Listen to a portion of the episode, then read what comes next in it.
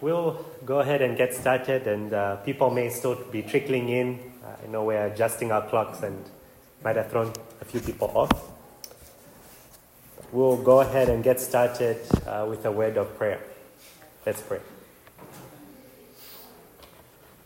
Our most gracious Heavenly Father, we thank you for bringing us here this morning on this wet and rainy day. We're grateful that you allowed us to travel here safely and have enabled us to gather together this morning as your people. And as we continue to study uh, your being and who you are, we pray that you would be with us this morning. Won't you open our minds, help us to grasp uh, the heights and depths of what your word has to say. We pray that you would give us strength to wrestle with these realities and these truths that are given to us from your word. We pray that you be with all those that are still making their way. Won't you um, bring them to us quickly and safely? And may this time be glorifying to you. We pray and ask all this in Jesus' name. Amen. All right, so if you went here last week, we started looking at the Baptist Catechism, and uh, we're looking at the first question. That's uh, what we spent some of our time yes, last time uh, looking at. We looked at the first half of the first question, or the answer to the first question, and today we hope to get into the second half of that question. Uh, but before we get into the new material, we'll do a bit of recap uh, just to bring us up to speed. But also, if you went here last week, it'll give you an opportunity to get caught up. And uh, we'll start every, every lesson this way, just to refresh our memories. You may recall that last time when we met, I was encouraging us to um, take responsibility or be, take initiative for our own spiritual learning and growth. And uh, one of the ways we can do that is just by reviewing what we learn on Sunday uh, throughout the week, not just Sunday school, but even uh, the sermons that we listen to.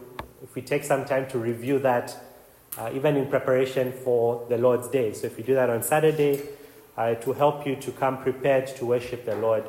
But I think it also help you get the most out of our class together. So just a few minutes of review, especially at this point, we only have one question that we've looked at, but you may want to read ahead. Uh, you may want to just slowly read through the whole catechism, and that will give you an overview uh, of the whole catechism and the doctrines that are being taught. Uh, you may also remember that how did an overview for us of the whole catechism, so he broke down the different topics and which questions deal with which topics, and that's also a good uh, guideline to go back to. So I just want to encourage us um, as we memorize, as we uh, wrestle with these truths, we can also participate in it beyond just this hour of Sunday school that we have together.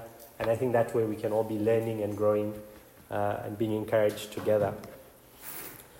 So you remember that the first question is who is the first and chiefest being? Who is the first and chiefest being?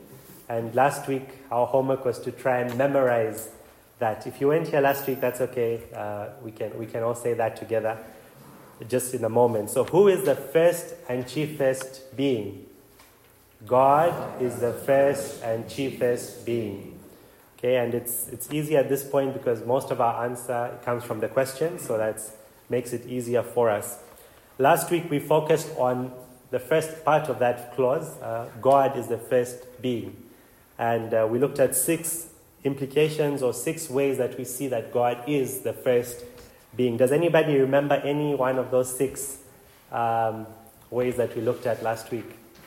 we said, what does it mean that God is the first being? We looked at six different things. First of all? First of all beings. Yes, first of all beings. First cause of all beings. First cause of all beings. That's good. First in respect to providence. Okay, first in respect to providence. We're already at 50% as a group. That's, that's good. First in respect to grace. First in respect to grace. All right. First in respect to sovereignty. Yes. Uh-huh. One more. Love. Love. That's it. First in respect to love. So in considering all those different aspects, we saw that God, uh, you know, He created all things. He was the one who brought everything into existence. There was a point where there was nothing, it was just God, and He spoke everything into existence, and that makes Him the first being. Uh, he's also the first cause uh, related to that, and, um, and all the six that we've mentioned. So I won't go through all six of them, but those are the first uh, aspects that we considered last week. And today we want to focus more on what it means that God is chief, that He is the chiefest being, that He is the chiefest being. And um, we'll spend some time looking at that in a bit more detail today. Just a few things I want to uh, bring out from last week, just by way of clarification. We did say that He's the first being, but by implication, one could think that God then is just the first of many gods, or He is the first of the beings. Uh, so He's also a created being, right? When you speak of first, you may, you may uh, fall into the trap of thinking that He is just one of many gods, or He is just one of the many beings that are there. But when we speak of God, uh, that is not the case. God is in His own category because He's uncreated. He's the only uh, being who is uncreated and he is the only God. There are no other gods. So it's not an order of different gods that may follow. So we just want to dispel any such idea, and, and scripture does that as well. He's the only true God, and he's the first, but there is no other after him. And then, though we are dealing with some of God's attributes in the first question, as we start looking at uh, the doctrine of revelation, questions 7 to 9 deal more fully with the doctrines of God. So we're not getting into all of the, of the attributes of God uh, in this first question, but just a few that particularly uh, relate to revelation. When we're thinking about general revelation and special revelation, we're starting with God, and there's some attributes that we ought to consider before we get into looking at His Word, uh, what we know about Him from His Word and in creation itself. Uh, so just, just to keep that in the back of your minds. We're not going to deal with all of these attributes read in question one, uh, but question seven through nine, which I believe John will be looking at, will deal with that in more detail. All right, so we've done uh, our memorization of the first question. Looks like we are more or less there. Uh, we said, Who is the first and chiefest being? And God is the first and chiefest being. And so, as we look at this aspect of the question, the second part, God being the chiefest being, um, there are about three things that I want us to consider this morning. We'll see that from considering this aspect of God being the chiefest being, we can look at God's sovereignty, uh, his attributes of sovereignty. We'll look at God's transcendence and God's immanence. And transcendence and immanence are quite related to one another. And then from there, we want to go to looking at the relevance to revelation. Why are these doctrines relevant when we're speaking about revelation? Uh, and tied in as well is the significance of the incarnation. If God is transcendent and immanent, uh, what, what does the incarnation have to say about those doctrines? And finally, taking a page out of uh, Seth's book, uh, we'll see how this prepares us for worship. Okay, we want to see how this studying God, who we are going to worship, uh, and who we are worshiping, even by studying Him this morning, um, prepares us for that task. So last week we said that the language of chiefest is somewhat outdated. Uh, we said the language of chiefest is somewhat outdated. And another clarification on that point is we may say chiefest is outdated. We don't use that in our common language. We may not say, um, this is my chiefest love, if you're speaking about your spouse, for example. That's not the language we use. But when we talk about just the word chief, that's something that we use very commonly, right? We think of a chief executive officer, the CEO, CFO, CIO. Uh, those are terms that are used in an organizational structure. Uh, obviously, we think of the president as commander in chief. Okay, so this is a language that we are familiar with. Uh, it's also a military title. Um, Jeremy was bringing me up to speed with that, and, and there's some important um, things that we can take away by looking at the chiefs that, that operate in our world today. We see that when someone is a chief in whatever institution they represent, they carry some institutional knowledge. And uh, if you want to, uh, an organization to be functioning well, you don't want the CEO to be constantly rotating, right? If it needs some stability, the CEO needs to be there for a number of years, uh, or CFO. So they're, they're high level positions. And so there are some, some aspects of that that we see that are derived from the attributes of God Himself. Uh, God is one who does not change. He is the chiefest being, but He is one that never changes and never, uh, we, we don't get a new God at any point through creation, right? He is God from beginning to end uh, into eternity. And so those are some um, ways in which chief is used in our world today, and that kind of helps tune our minds when we think about uh, chiefest. And so, what the um, the men who put the, the catechism together are, are wanting us to think about is the fact that God is above all created things. He is unlike us, like we have already seen. He is above and beyond, and that He also rules the world that He has created. And that's why we will be looking at sovereignty and uh, transcendence in, in just a bit, uh, in just a moment there. So God is the highest and chiefest of all beings. We also see the word chief that is used in Scripture. Uh, for example, 1 Peter chapter 5, verse 4 speaks about Jesus as a chief, uh, chief shepherd. When the chief shepherd appears, you will receive the unfading crown of glory. And we also read about the chief priests, um, and we know that chief is a military title, like I've already mentioned. God is one of the names of God that is used, particularly in the Old Testament, is that He is the Lord of hosts, the Lord of hosts. And uh, usually, in, this, in the context where God is going to fight for Israel, He is the one who fights Israel's battles. And again, we see that when Israel reject God as their king, uh, one of the things that they're asking for in the earthly king is for someone to go and fight their battles.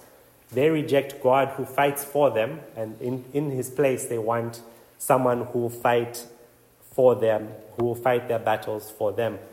so that's how scripture uses chief. Uh, but coming now to sovereignty. So when we speak about God being the chiefest being, the first uh, doctrine that we want to consider here is God's sovereignty. And again, this is related to what we looked at last week. We said that He is first in way of sovereignty, and now we're going to go into more detail considering God's sovereignty. When we think of God's sovereignty, what comes to your mind? What, what comes to your mind when you think about God being sovereign? His decree working out perfectly in all things. Mm-hmm. Okay, His decrees. So His decrees are being worked out perfectly. His plan and his control over everything. Right, okay. His plan, uh, how He controls everything, the big and the small. His rule over the whole universe. Right. So we do think of, even in terms of earthly kings, though we don't have many uh, countries that have kings and queens nowadays, even with Great Britain, it's uh, just a, a title in many, in many respects. But we think of a ruler who is sovereign over a particular land or a nation. But God is sovereign over the entire universe. He governs all things. Um, his decree is carried out but he is also the most powerful. And if we connect this to creation, uh, God is the one who created all things. So everything that has been made is subject to his authority. Uh, nobody is outside his jurisdiction, uh, if you want to put it in that language. He is the supreme power or supreme authority. And as we will be considering a bit later on, all other powers and all other authorities are subject to him. They are delegated powers and delegated authorities. So God has absolute power and absolute authority over every land, over every created being in the entire universe. And so he rules as king in the most absolute sense of the word, and all things are dependent on him, uh, not just for creation, but also for their existence. And so you can see the implications of this on the doctrine of revelation. When we get into God's word and what it, what it has to say to us, we see why uh, the scriptures are necessary for every living being because it's what God has decreed. Nobody can say, um, though people do this in the practical sense, but nobody can say, because I'm not a Christian, I will just ignore uh, what the Bible has to say about the way I should live and not have any consequences. Okay, a lot of people live that way. A lot of people ignore the Bible's commands in, in their entirety and live in rebellion to it. um, but they're still going to suffer the consequences. On the day of judgment, they will be held to account to the same standards that we are held, because God is the creator of all things. And so we see how starting by this point helps us as we later on will consider what is the content of Scripture, uh, who, is, who is to use uh, the Scriptures, as the later on uh, questions will come to. So the verse that's uh, supplied for us by the Catechism is Psalm 97, verse 9. Psalm 97 and verse 9. And uh, it reads, For you, O Lord, are most high over all the earth. You are exalted far above all gods. So, in this uh, psalm, and the Psalms have a lot to say about uh, God's sovereignty as the supreme ruler and king over all things. Uh, we see from this psalm that he is above the whole earth. He is the ruler over all things, and he is exalted above all gods. And again, we shouldn't take that verse to mean that there are other gods, uh, but we know that the nations around Israel had their own man made gods, idols that they had fashioned with their own hands and they believed them to have power. But what the psalmist is declaring is that God, uh, Yahweh, is the God uh, who is above all gods. He is the only true God, as the scriptures elsewhere attest. And then we can turn to First Chronicles uh, chapter 29, verses 11 to 12. And if I can have a volunteer to read that, if you're there, you can read that for us. So, First Chronicles chapter 29, verses 11 to 12. Yours, O Lord, is the greatness and the power and the glory and the victory and the majesty. For all that is in the heavens and in the earth is yours. Yours is the kingdom, O Lord, and you are exalted as head above all. Both riches and honor come from you, and you rule over all. In your hand are power and might, and in your hand it is to make great and give strength to all. Okay, so we see here in Chronicles uh, God's glory, God's uh, majesty being declared. Uh, we, we read about his greatness and his power. We, we read about the extent of his rule, that he rules over the heavens and the earth, and that all that is is his. Everything that exists belongs to him and the kingdom belongs to our Lord. Everything that exists comes from Him, and so that, that helps us to see how the scriptures are speaking of God as the sovereign ruler of the whole universe.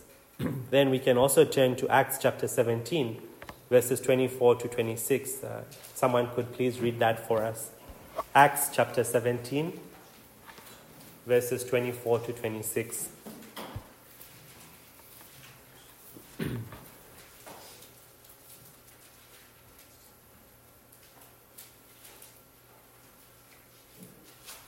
God who made the world and everything in it, being Lord of heaven and earth, does not live in temples made by man, nor is he served by human hands as though he needed anything, since he himself gives to all mankind life and breath and everything. And he made from one man every nation of mankind to live on all the face of the earth, having determined allotted periods and the boundaries of their dwelling place. Right, so we see here Paul is, is debating, or he, he's been observing in Athens uh, the idol worship. And when he's finally stirred up, he speaks to the men of Athens and he addresses them, uh, saying, You have all these inscriptions, but here, let me tell you about the God who created all things. He created the very materials that you use to fashion these idols that you are creating. And then later on, we'll come to verses 27 and following, where he uses one of their own philosophers to show that in him we live and move and have our being. And so, again, looking at the verses we just read from Acts, we see that God not only creates everything, but He determines the specific location of where we are to live, what we are to do.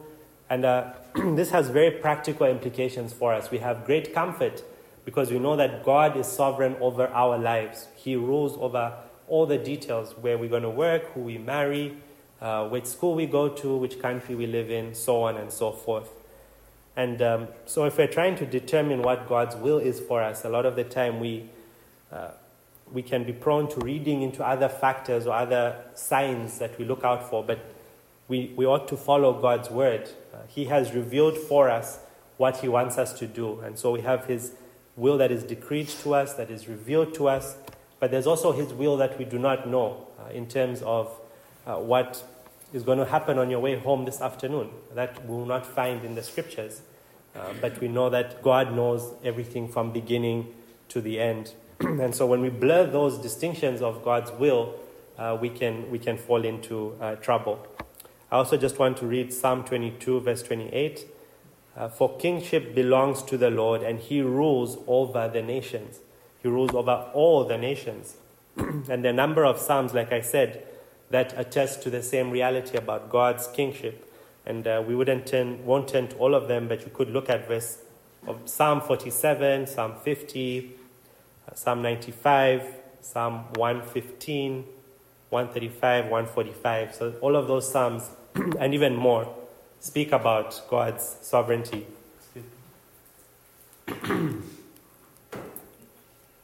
so, from the verses we've seen and what we're discussing already um, this morning, we see that God's sovereign rule is it's universal. Uh, it, re- it extends over all creatures, so from the caterpillar to the seraphs. Uh, God rules over all those created beings. It is absolute. Uh, there is no one that can say, I don't fall under subject to God's authority. Uh, it's also immutable. And again, that's another great comfort that we can have from there. I remember growing up, I, I think I was blessed in a, in a way that there was very little change in my life. So I went to one school for, for primary education and one school for secondary. Um, all the people in my lives that held positions of authority seemed to keep their positions. And for a while, I used to think things don't change. And then when I started seeing like one of my favorite uh, teachers in school was moving on, I got quite shaken up thinking I thought this person would stay there forever. Um, so we can, we can look to worldly powers and authorities for our comfort, uh, whether that's in positions of government or in, in an institution. You can feel like my job is secure as long as this CEO is in this position uh, or this president is, on, um, is in the White House. I'm going to be comfortable.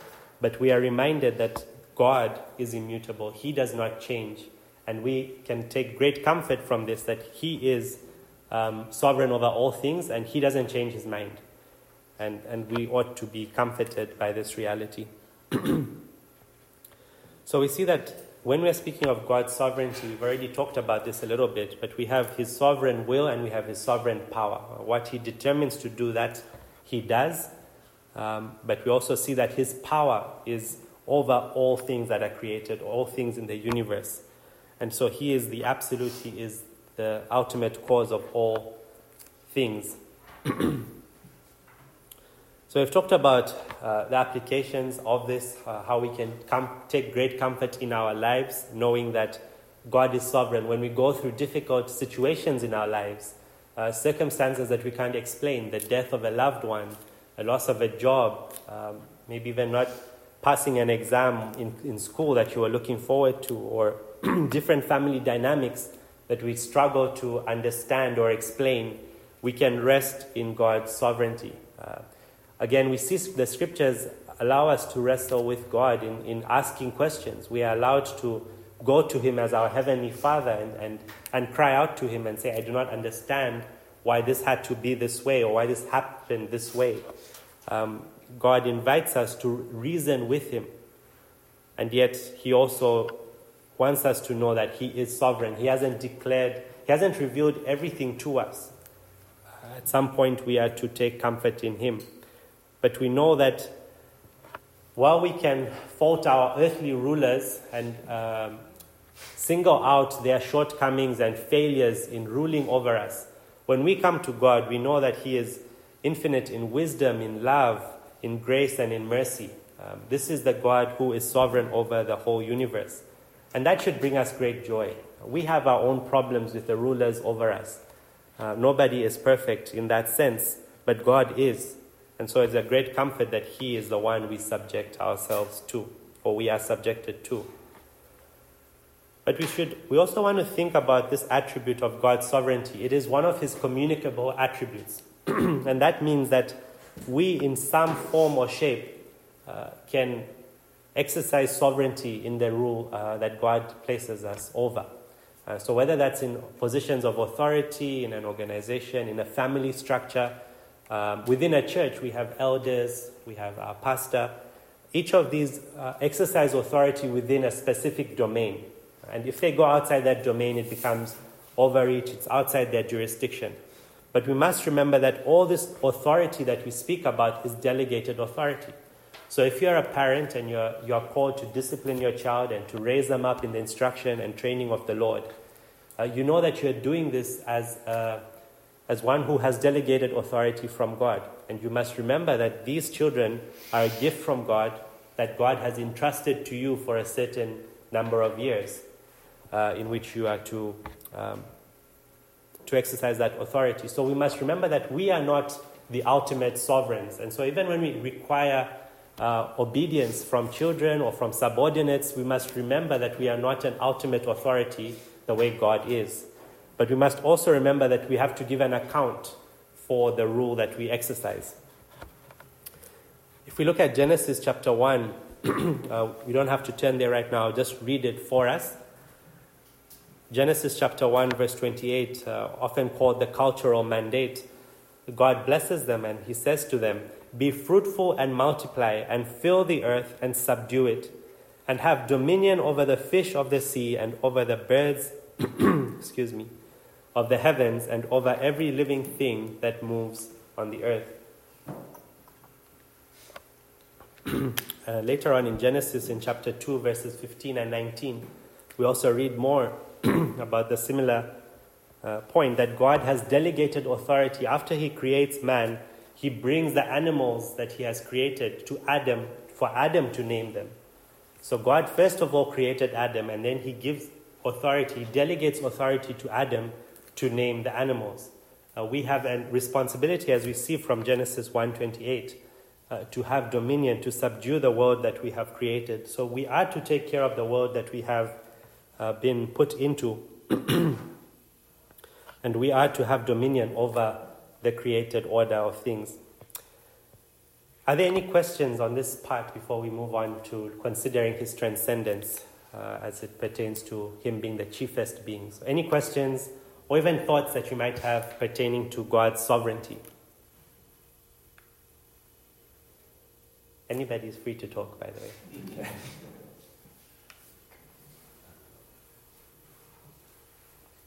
All right. well, I had a professor who used to say silence can either mean everybody understood or everybody's lost. So I hope it's the former and not the latter. Well, we must move on now um, to consider God's transcendence. And as we consider God's transcendence, um, it's all kind of tied in as we think about Him, His immanence and His omnipresence. Okay, so we're, we're here, we're talking about God's um, attributes pertaining to how he relates to space. Uh, we know that God is beyond space and time. Uh, he is uh, eternal, he has existed forever, uh, but we also see that he is not contained by any space. And yet, at the same time, we're able to say that there is no space that is not occupied by God. Um, at first glance, that might seem mind boggling or it might seem like a contradiction. How can God be above all of creation, not constrained to a particular space, and yet we can say that God is everywhere? Does anybody want to give that a shot? How can we say that God is above everything and in everything? It's not material. I'm sorry? It's not material, so it's Right. not the same kind Yes. Okay. Right. So he's not material. God is, is not, uh, he doesn't have a body like man, right? God is a spirit. Now, disclaimer I'm a fan of the Children's Catechism, so you are free to use it. Um, I think if you are able to take a doctrine such as transcendence, omnipresence, um, immanence, and break it down so a child can ex- ex- understand it, then you are winning, right? You should be able to take these big, profound doctrines and explain it to a three year old um, and, and they should be able to, to say something of that. I know they won't understand all the implications, all the philosophical uh, side of it, but it's also a good evangelistic tool if you're talking to someone who is not churched, uh, who has no idea of these doctrines, and you're able to very simply say God is a spirit, um, He doesn't have a body like man, and then you can build on that. But if we start at a basic level, I think it can be helpful in some situations, but don't let me stop you from reading the more hefty um, matters of theology. So, anybody else? I had put a question out. So, how can it be that God is transcendent and immanent at the same time?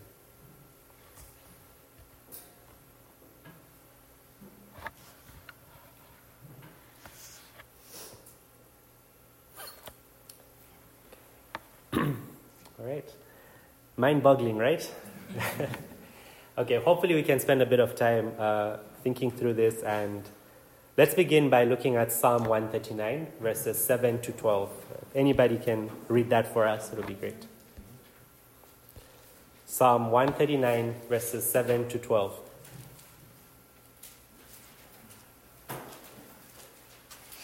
Where shall I go from your spirit? Where shall I flee from your presence? If I ascend to heaven, you are there. If I make my bed in Sheol, you are there. If I take the wings of the morning and dwell in the uttermost parts of the sea, even there your hand shall lead me, and your right hand shall hold me. If I say, Surely the darkness shall cover me, and the light about me be night, even the darkness is not dark to you. The night is bright as day, for the darkness is as light with you. Hmm. Thank you. so we see that just from this psalm, uh, one of many places in the scriptures that speak about God being everywhere. There is no way that we can run to that God will not see us. There is no way that we can flee, um, that we'll be out of the presence of God. And uh, so it's interesting that Jonah fled from God. He was trying to flee from the presence of God, and God sends a great fish. Um, you cannot escape from the, God, the presence of God. But since we are considering God being the chiefest being, we, we want to think about what that means. He is um, he is Lord over all creation, and because He existed, it's, it's, it's necessary that because um, God is the first cause of all things, He be outside of creation in a sense. He, is, he can't be part of what He has created. Um, that just leads us into all kinds of philosophical problems and contradictions. So He must be outside of the creation in that sense. That's why He is not a created being, He does not change. He is the sustainer of the universe. Um, and so when we speak of him being transcendent above all, we, we speak of how he is above in that sense, outside of the created order. But we've seen, um, like we read in Acts chapter 17 earlier on, that it is in him, this is verse 28, Acts 17, verse 28, in him we live and move and have our being. Um, again, speaking to the reality that it is within the presence of God that we must exist. So we, we want to hold these two doctrines um, together as we, as we study. We want to realize that He is far above uh, our comprehension. If we look at Romans chapter 11, verses 33 to 36, and um, I'll ask someone to read that for us in just a moment, but in that passage, we see that it speaks about God's wisdom being beyond our comprehension. Uh, we elsewhere read about God's plans being above our plans, His ways being above our ways. And so, He, in some ways, we cannot fully comprehend God. He has revealed Himself to us in the scriptures, and we have spent centuries and thousands of years studying the nature of God and His personhood. But we can't fully comprehend it. And even when we see Him face to face in eternity, when we worship Him, there will still be uh, something of what we cannot comprehend about God's being. That's just how awesome our God is. But going to Romans 11, if anybody is there, you can read that for us. Romans 11, verses 33 236.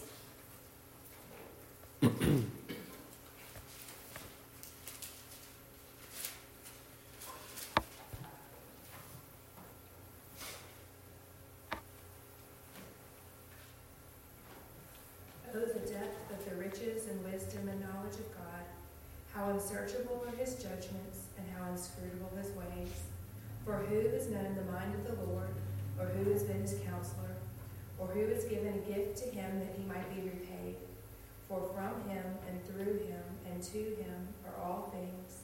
To him be the glory forever. Amen. Thank you.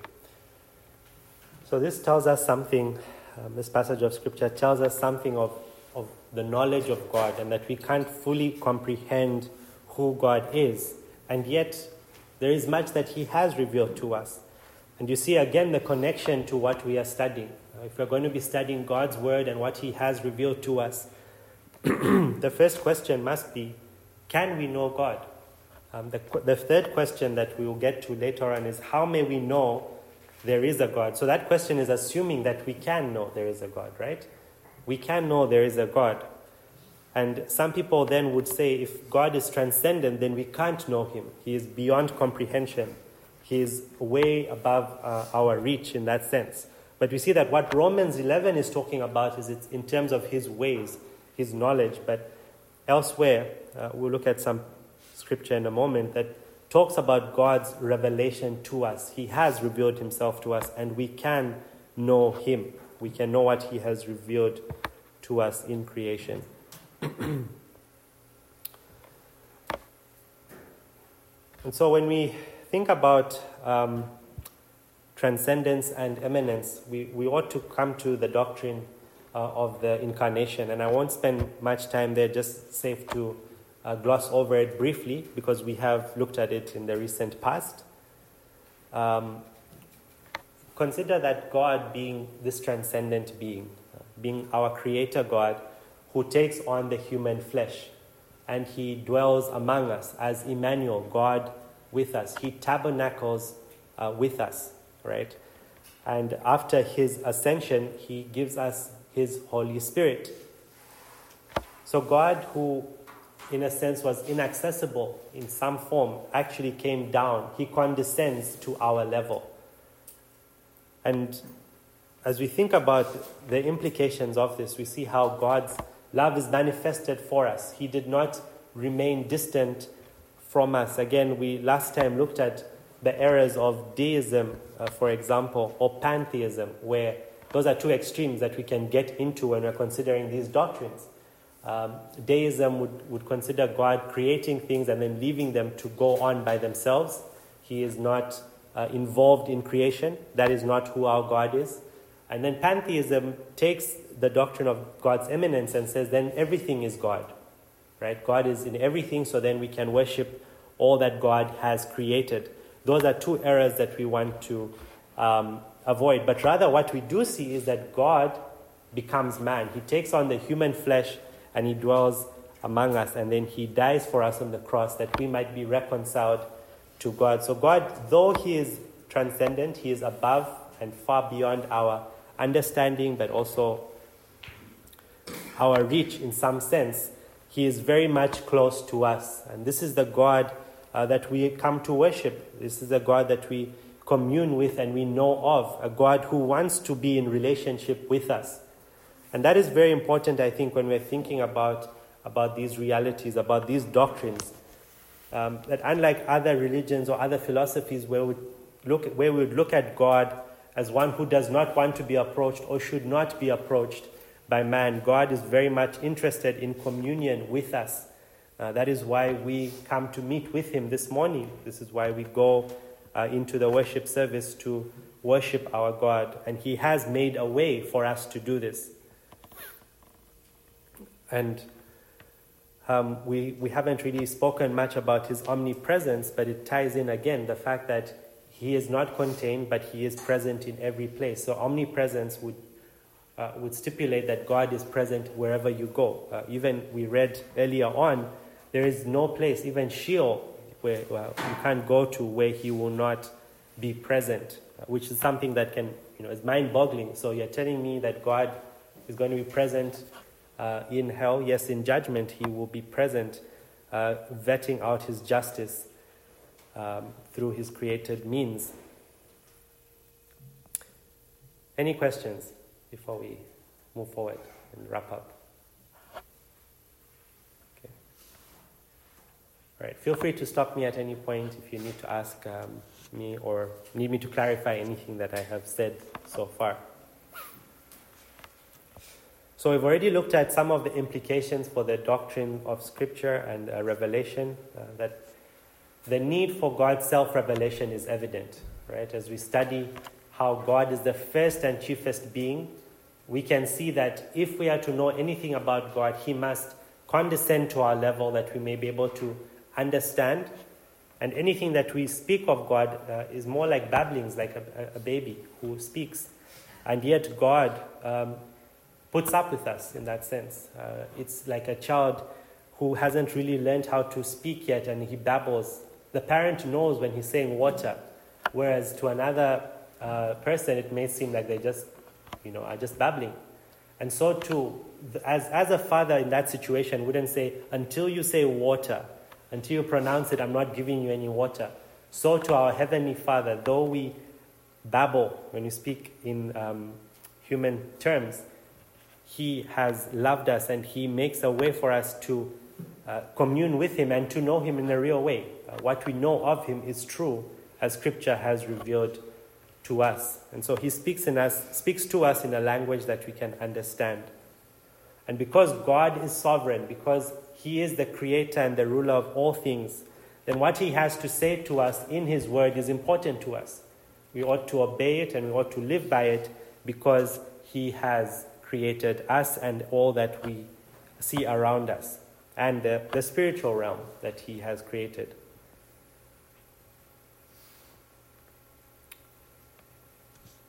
and so, as we uh, wrap up here and we go to worship, let us remember that this is the God that we come to worship.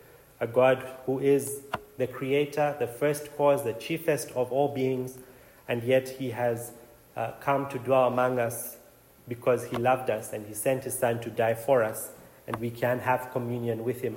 May we worship him, being filled with these truths and these realities uh, this morning. If there are no questions uh, or any comments, then we will um, we will close in prayer. Any comments or questions finally? Right. So for next week, um, since we do homework and preview and review and all of that, next week we'll be looking at the second question which is ought everyone to believe there is a God? Ought everyone to believe there is a God? And the answer to that question is everyone ought to believe there is a God, and it is their great sin and folly who do not. So that's what we'll be considering, not next week, the week after that, because next week we have Pastor Tiago with us. Um, and so the, the week after that, we'll look at question two. But remember to keep working on memorizing the first question and more if you're able to do that. Um, I'll ask uh, Jeremy if you could please pray for us.